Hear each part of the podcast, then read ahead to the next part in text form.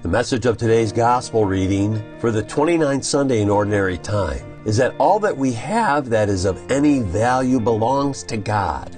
The Pharisees tried to trap Jesus by asking him to whom the temple tax should be paid. Jesus replied, Repay to Caesar what belongs to Caesar, and to God what belongs to God. So, what is it that belongs to God? Well, certainly, obedience to his commandments, which carry with it love and commitment. This is indeed a timely reading as the debate about the influence of religion in the public square continues today. In the days of Jesus, it was the question of the proper relationship between God and Caesar. Today it is between religion and the secular state. In the United States today, there are many who respond with the tired argument of the separation between church and state, claiming that they are part of the U.S. Constitution. However, there's nothing in the Constitution that says anything about a separation between church and state.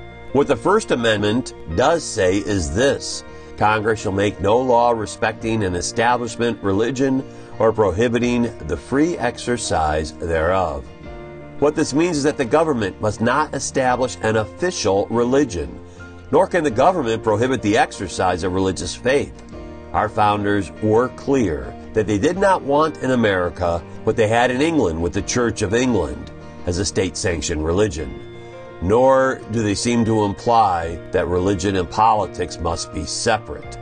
So, what this all means is that we allow the church to form our conscience and allow our conscience to inform our voting and our involvement in the political process. It doesn't mean that we ignore politics and underestimate its value in today's society.